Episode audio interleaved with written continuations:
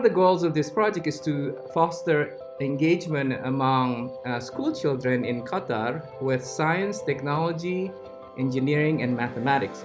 At some point, we have to break it to them because this is the reality of it. And what these kids are doing with imagining and having these very curious and intellectual questions, these are important in order to actually make the decision to succeed. Honestly, I think simplicity is key because sometimes people uh, look at science, science as well as journalism, and think that it's way too complex. There's a lot going on. If they do become science journalists and they start asking these questions in real life, start writing articles about them, they're the ones who are going to make science journalism so much more interesting.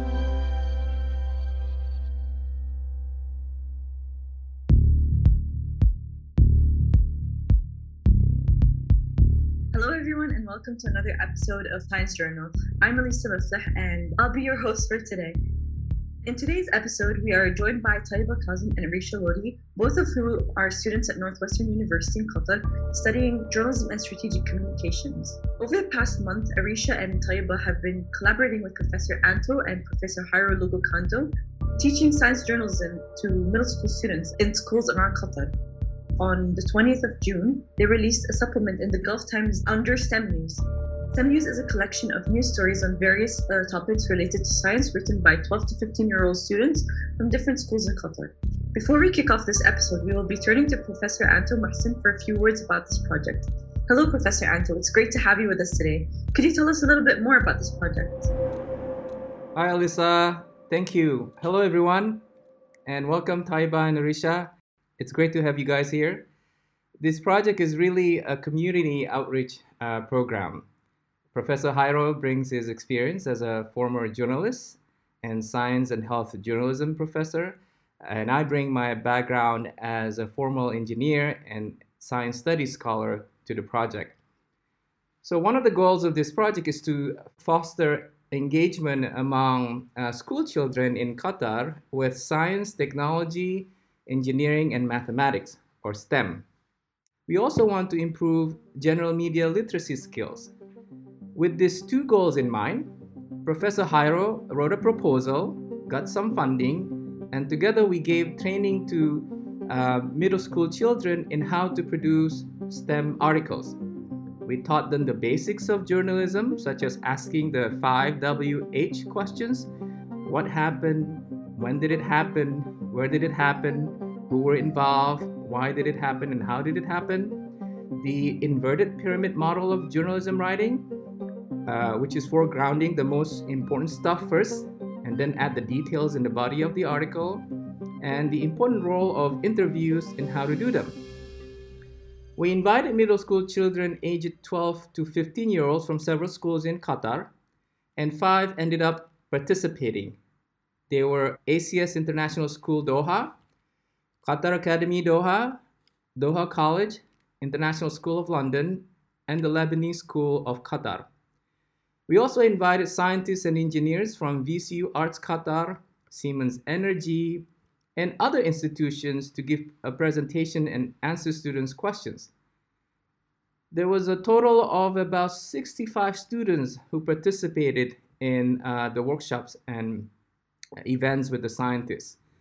And uh, they're welcome to also uh, interview uh, other scientists, um, such as people in their family members or others that uh, they know. Then they wrote and submitted their stories with the guidance of their teachers. And out of the uh, submitted drafts, 23 articles were selected to be further edited and finally published in the first STEM News edition as a supplement in the Gulf Times on June 20th. Uh, it's available in print and online, and anyone who's interested to uh, download the digital copy of STEM News can visit the Science Journal website. We'll provide a link to download the PDF version there. So overall, the project was well received by the schools and the uh, children involved, and, and they seem to be eager to, to participate again next time. Helping me and Professor Jairo on the project are Arisha, who worked for Professor Jairo, and Taiba, who's been working with me. Thank you so much for that introduction. It seems like to be a large scale project, larger than I thought. 65 students is not a small number. Um, welcome, Arisha and Taiba. Could you please share some of the roles and responsibilities you both had to take on during the duration of this project? Um, so hi, I'm Taiba, and during this project, I was the research assistant and the student ethnographer. So that basically meant that I attended all the workshops with the middle schools um, and the scientist sessions and I would take notes of everything that was going on, what the dialogues between the students and the um, instructors, the scientists, any communication between them. I would interact with them a little bit, ask them their thoughts, um, their ideas. Um, and essentially, I wasn't just taking notes of what was happening, I was also adding in my thoughts. So maybe things about their the participant behavior, if they were interacting well, uh, if they were interested in a certain topic. And after uh, attending all these sessions, I started writing field notes that um, chronicled exactly what happened in each workshop and each session. And um, it, it also analyzed, um, like I said, participant interaction as well as um, about the about the different activities we had and how the students um, enjoyed different things and their thoughts. So for me, I was mainly interacting with the students or their representative teachers from the school to put the students in touch with a source for their interview. So they would email me, or the teacher would email me while CCing them, and they'd be like, "Hey, I'm writing an article on this topic and you know i want somebody to interview for this. So then i'd scout for sources who could help them online.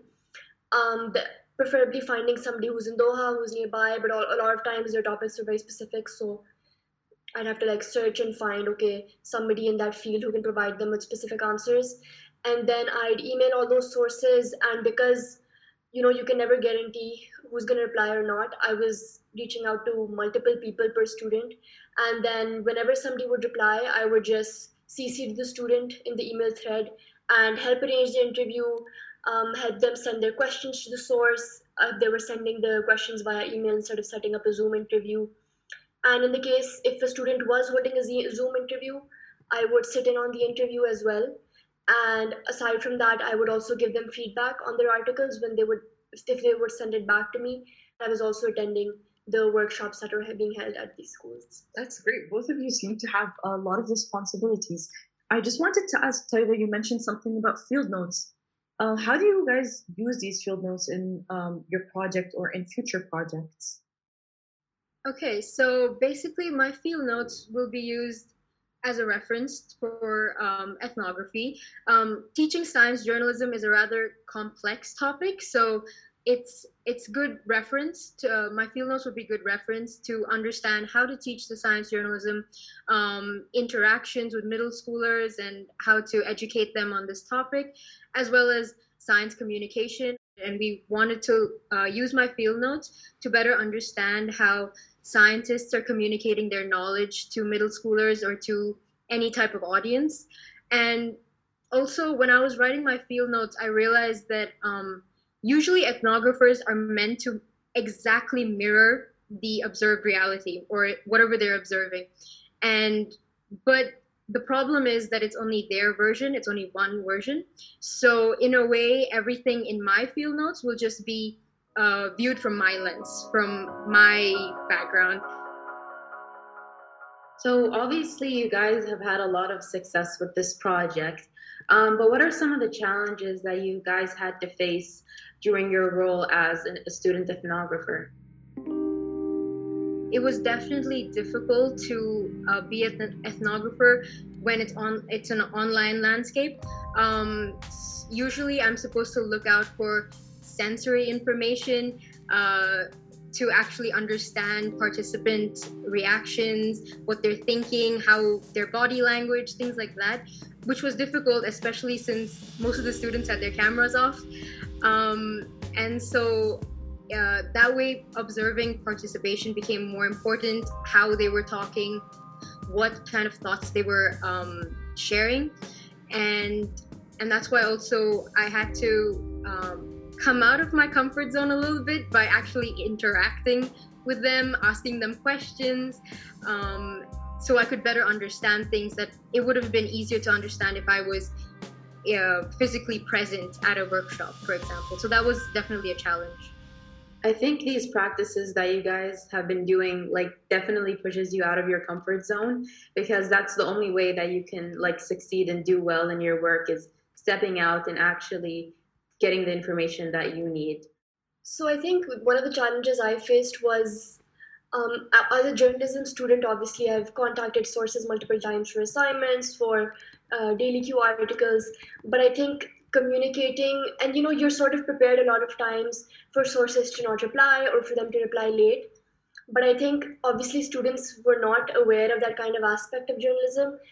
And a lot of times like they'd message me one day and they'd be like hey i need a source for this um, topic and i'd reach out to sources. And they'd sometimes expect like a reply in a day or two. And you know they'd keep emailing and i'd be like don't worry and at a certain point that still becomes challenging because how do you communicate to these students that you're not like a bad like support system? It's just that sources take so long to reply or a lot of times they just ghost you. And a lot of times they were also emailing me very close to the deadline where you know I, at the back of my head i was kind of like okay it's not very practical for me to get sources kind of this last minute but obviously i'd still try.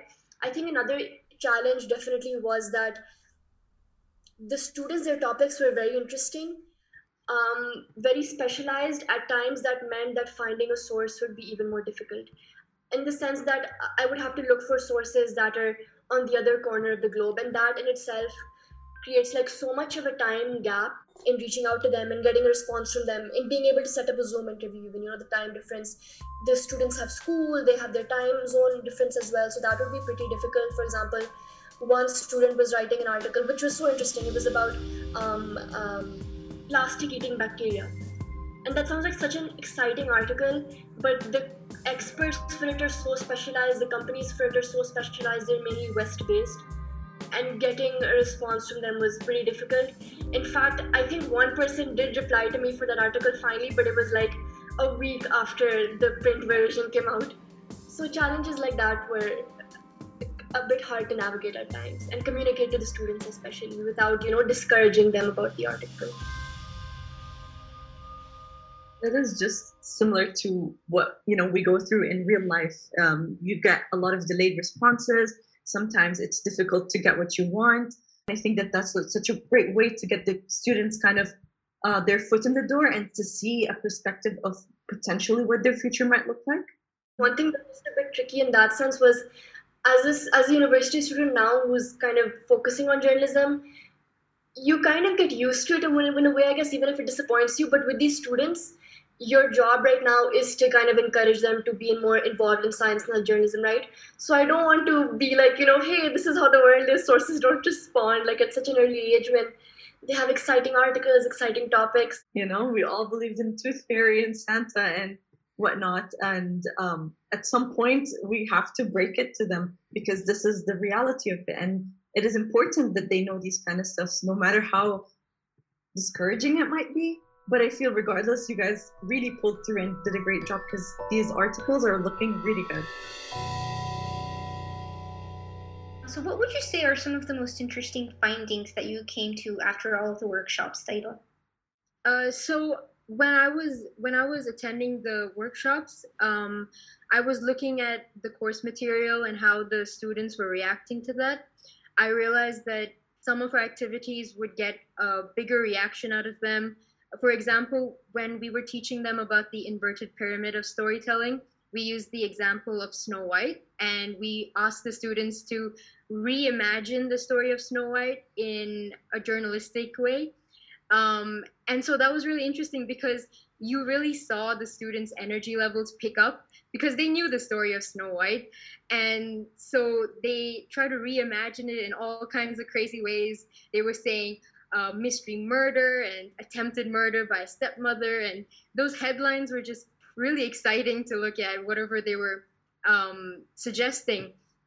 And so that was definitely interesting to look at when their energy picked up, why, what they were uh, reacting to the best. because they were middle school kids. So I thought that it won't be that I wasn't expecting so much, but after looking at their quality of writing, even their practice runs, when they were just writing rough stories or rough headlines, ideas, it was always so impressive. Um, they would come up with things that sometimes I, I can't really write like that sometimes. I mean, especially being just like a freshman while uh, attending these workshops, it was it was extremely impressive to look at what they were coming up with. so I think for me, just the topics of the workshops in itself were so interesting at times in the sense that it gave, and especially the the way it went on, it would give you a much wider view of a much clearer view of how limited our understanding of science is. So, for example, a lot of the kind of sessions kind of focused on nanotechnology. And this was something I hadn't heard of myself a lot, and it sounds kind of you know physics related, and that's like my least favorite science of all. But no, when you talk to the actual like engineers, the scientists, and we heard what they were saying in the workshops, it's so much more interesting because it's connecting to either so many important parts of your life then one of the workshops, for example, was about uh, 3D printing.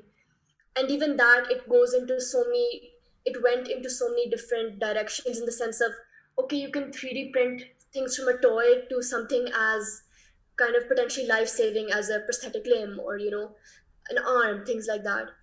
So just the way everything was connecting to our everyday lives or some interest or the other, even if a person is not very kind of science crazy. That was something that was very interesting to me. Thank you so much. Yeah, I think one thing that really stuck to me once I was talking is how they used the Snow White story to teach the the how how to write in journalism. I think that's absolutely brilliant. And as you said, Arisha, like interacting with actual scientists and being in workshops is very different from like, you know, being in class. So you remember like not liking physics in class, for example, but when you attended a workshop about nanotechnology, it was really interesting.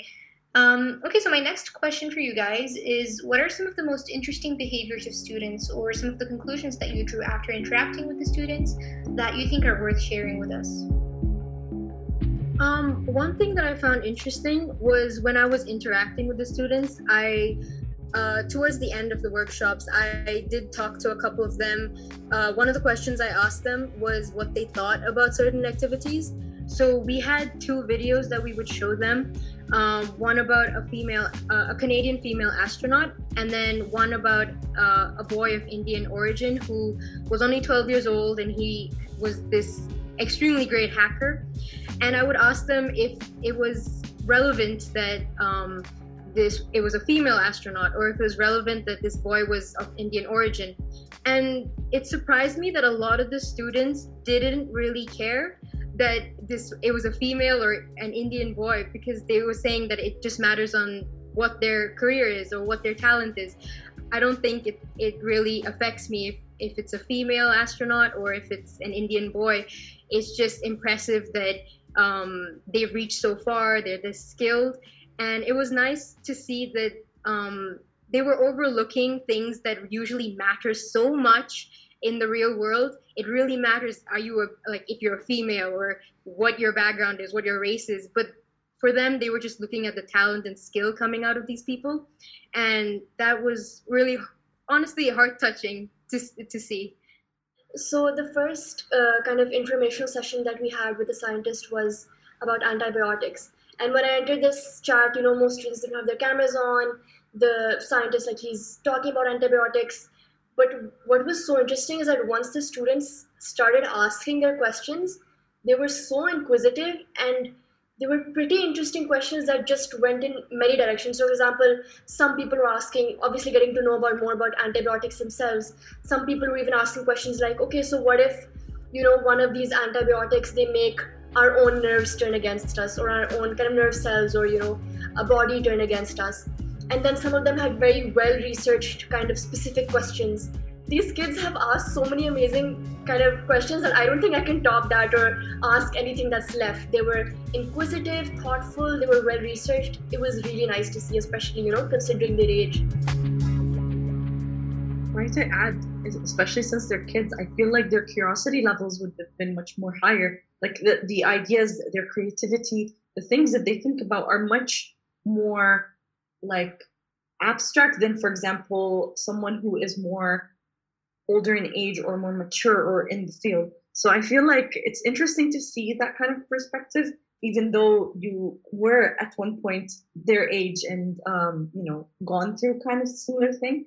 And I think what's so great about that is that the conversation got more interesting as they started asking questions.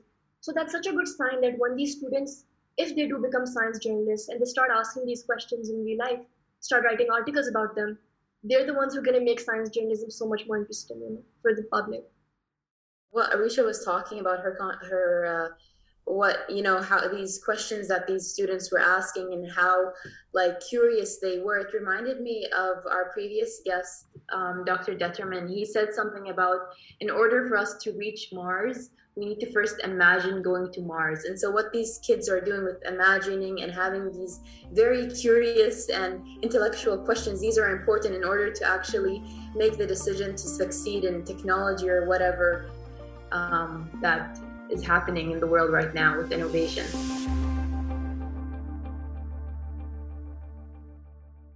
So, uh, you've mentioned uh, interacting virtually with students.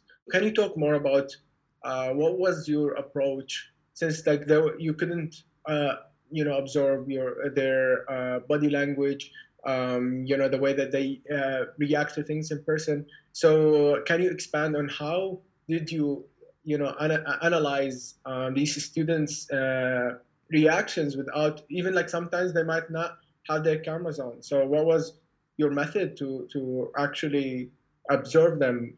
Yeah it was definitely a challenge to uh, when it came to observing them. Um, it was definitely refreshing sometimes when their cameras were on so at least i could look at a face. Um, but when their cameras were switched off i had to pay attention to the kind of thoughts that they, that they were sharing for example um, there was this one student for one of the schools that we conducted the workshop for who was clearly very enthusiastic about the workshop he con- he continuously kept asking questions.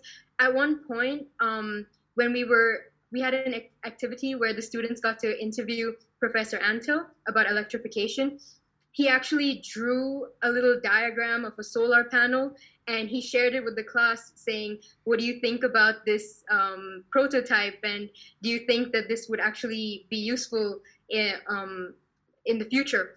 And so that clearly showed his enthusiasm. So I could analyze that a little bit, as well as um, interacting with the students was definitely crucial um, because I had to ask them if they, for example, during the scientist sessions, I asked them, Are you interested in nanotechnology? Are you interested in antibodies, immunity? Um, are you looking at writing a story on these topics? And then they would share that, yeah, I've done research on this, I'm looking into this type of idea, or no, I'm not really interested in this. I might do something on 3D printing instead. So that was how I could get a better idea of them and flesh them out more as people, as students. Yeah, well, that's uh, really interesting, Tayyiba. Now, my question is um, I, I, I guess I don't know much about uh, orthography, but I guess there are some standards, right? But that these are standards when you do them in person, like the way you measure interactions and all of these things.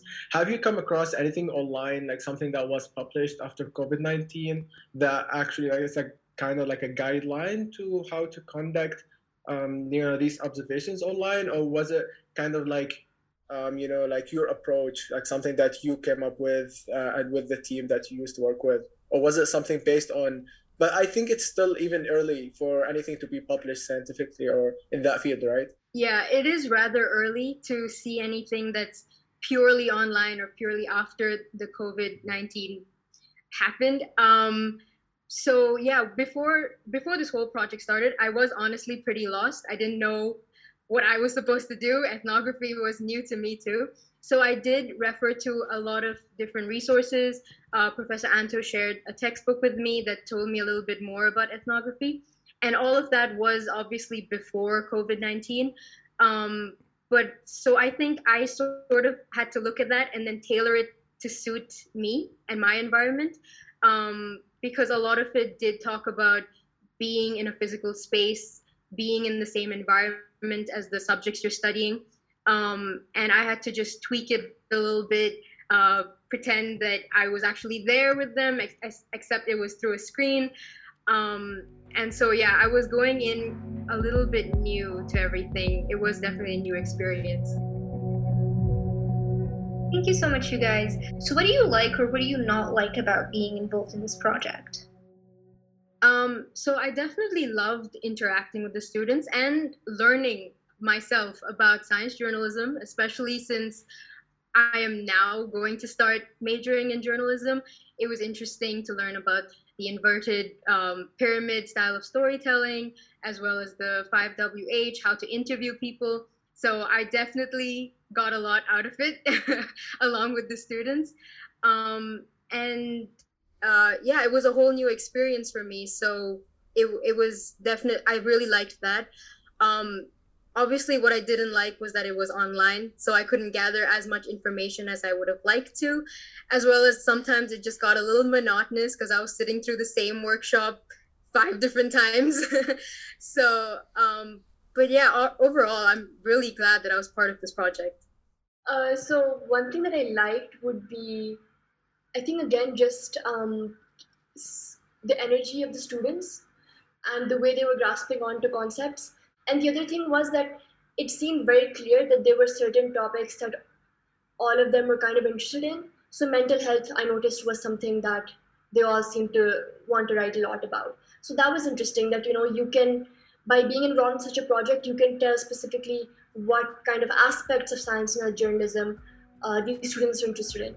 One thing that I didn't like probably was that it ended soon, I think, for me. Like, even when it ended and, you know, I, I'd given the feedback on the articles, I think part of me was kind of hoping that Professor Jairo was going to message me again with, like, a new batch of students or something, but it was just over. So, no, I think it would be great if we could do something like this again as well. It, it was pretty fun. How does it feel for you guys to be on the other side of the field where you are now the educators and are facilitating these students with their work instead of being the students in this situation? Do you think this supervisor slash facilitator role has changed your perspectives on how education should be approached? Um, it was definitely challenging because, especially in the beginning, um, Professor Anto asked me to look over course materials and to sort of make a presentation to be used for the workshops. And what I did was I was making the workshop from a student perspective. I was just adding on a ton of information. It's like this is useful, this is useful, um, and it, I was mainly making like a, a learning resource more than a teaching resource. And so it was challenging and it was new to try to think like an instructor.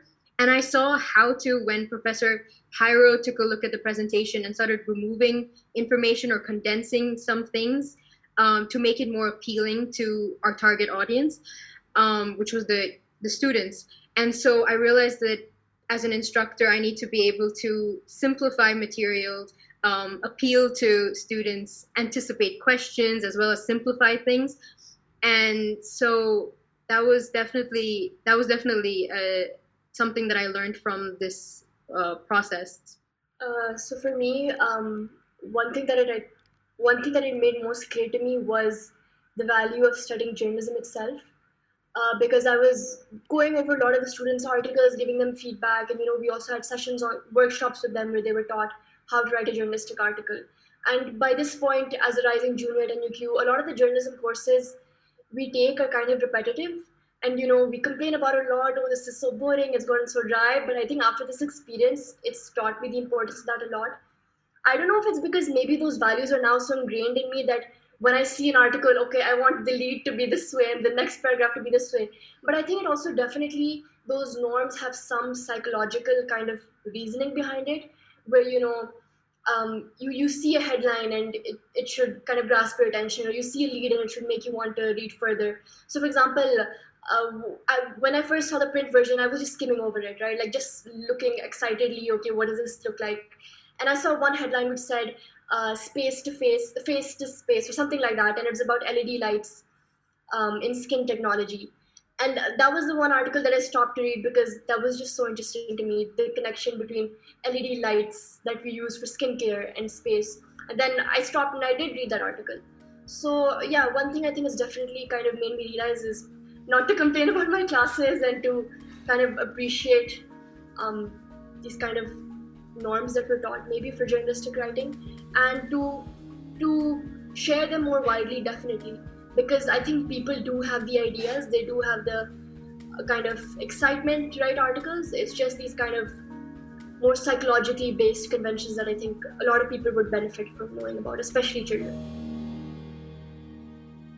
it's very interesting to see how kind of like in this circumstance the tables have turned in the sense that we are learning from the children just as much as for example they're learning from us. Um, and speaking about lessons and what are some of the most important lessons that you guys learned about science journalism and about teaching science journalism to middle school children um, from this project?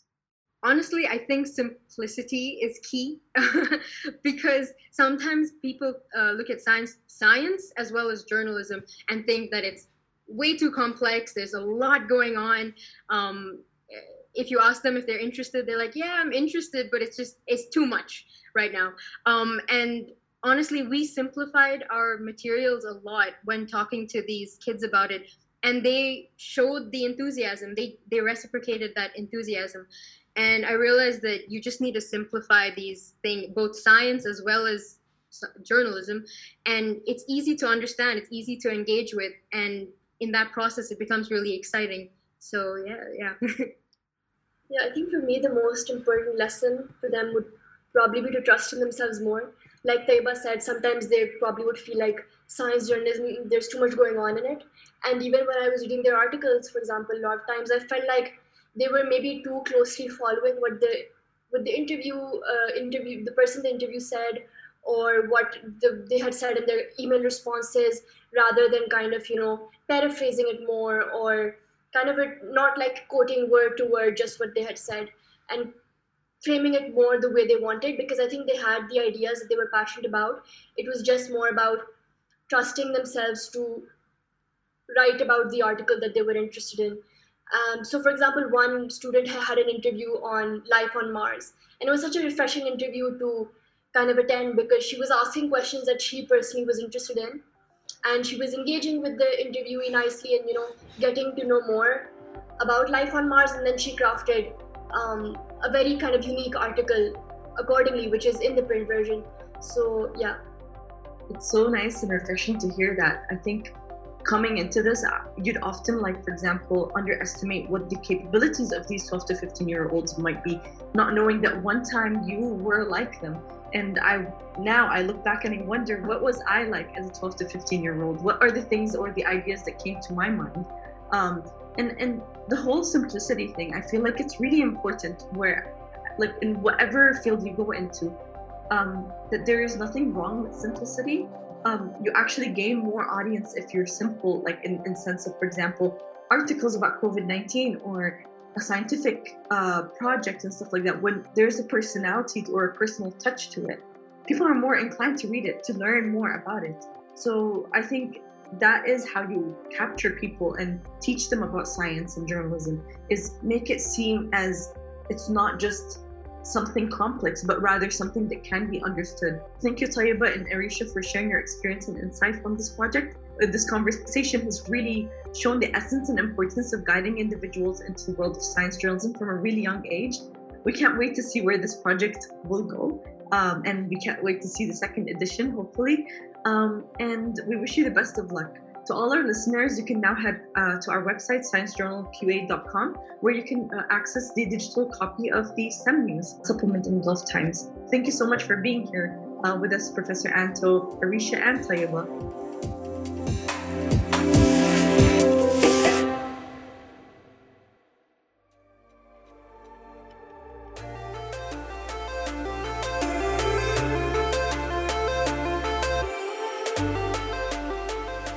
Thank you for listening to this episode of Science Journal Podcast. Don't forget to visit our website, sciencejournalqa.com, and follow us on Instagram at sciencejournal.qa. This episode was produced by Professor Anto Mohsin and his research assistants, Elisa Mifleh, Asma Naqib, Nadia Al-Hannai, Ahmed Jasim, and Hakim Al-Muqtad. It was edited by Elisa Mifleh, Asma Naqib, and Nadia Al-Hannai. Graphics and artworks were created by Ahmed Jasim.